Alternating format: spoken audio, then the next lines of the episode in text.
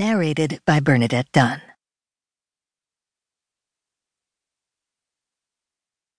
Chapter 1 Monday. Wow. You could kill someone with that thing. Doesn't that worry you? I counted to ten before looking up from the anvil where I'd been about to start hammering on an iron rod. I'd only just finished heating the iron to the perfect temperature for shaping it. If I was working in my own barn, I'd have ignored Victor Winter's remarks. But I wasn't in my own barn. I was at the Biscuit Mountain Craft Center being paid, quite handsomely, to teach Blacksmithing 101 and however annoying I found Victor, he was a student. If ignored, he'd start muttering again about complaining to management. I didn't want him doing that. Management was my grandmother, Cordelia, owner of the center, and I didn't think she needed the aggravation today. So when I reached 10, I put my hammer down, set the rod safely on the anvil, and pushed up my safety goggles.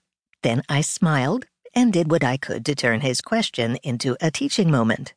Yes, Victor, I began.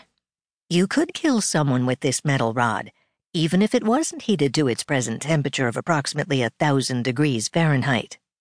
This generated a few titters from the other eleven students. I deduced that I wasn't the only one in whom Victor provoked the occasional brief homicidal fantasy. Victor coshed on the head with a ball peen hammer, Victor skewered through the heart on the pointed end of the rod I was turning into a fireplace poker.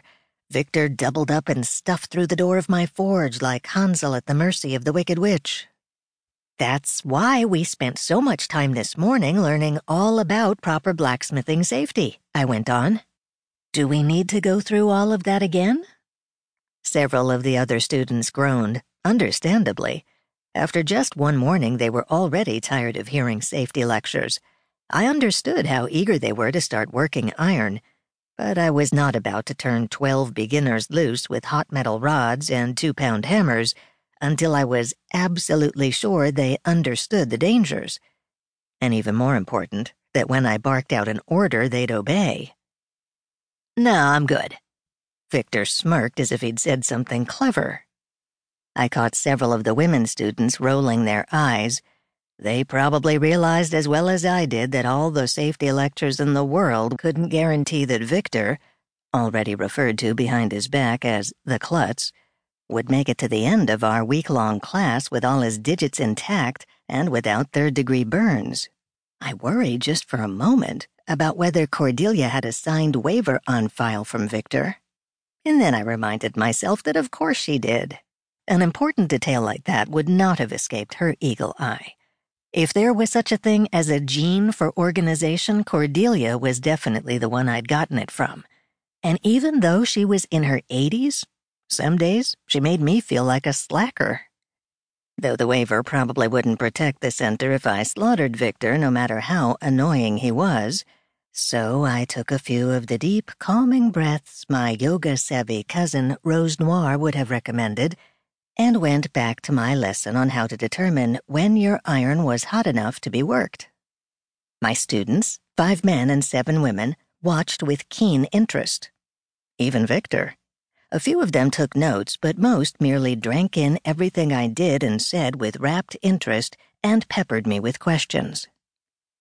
Okay, I think we're ready for one of you to try it, I said at last. In my peripheral vision, I could see Victor waving his hand frantically like a first grader in dire need of a bathroom break. I pretended not to notice him. I called on one of the women and let her be the first to try hammering iron. The morning crept along. One by one, each of my fledgling blacksmiths, even Victor, had the chance to heat an iron rod in the forge and hammer it on the anvil for a bit while I gave helpful comments. I was a nervous wreck, trying to keep them all from hammering their hands, inflicting serious burns on themselves or their classmates, or impaling each other with the rods. When the bell rang to announce that the morning session was over and lunch was available in the dining room, I breathed a sigh of relief. Thank you, class. We'll reconvene at 2 this afternoon. As the students filed out, I busied myself with tidying the studio and getting things ready for the afternoon session.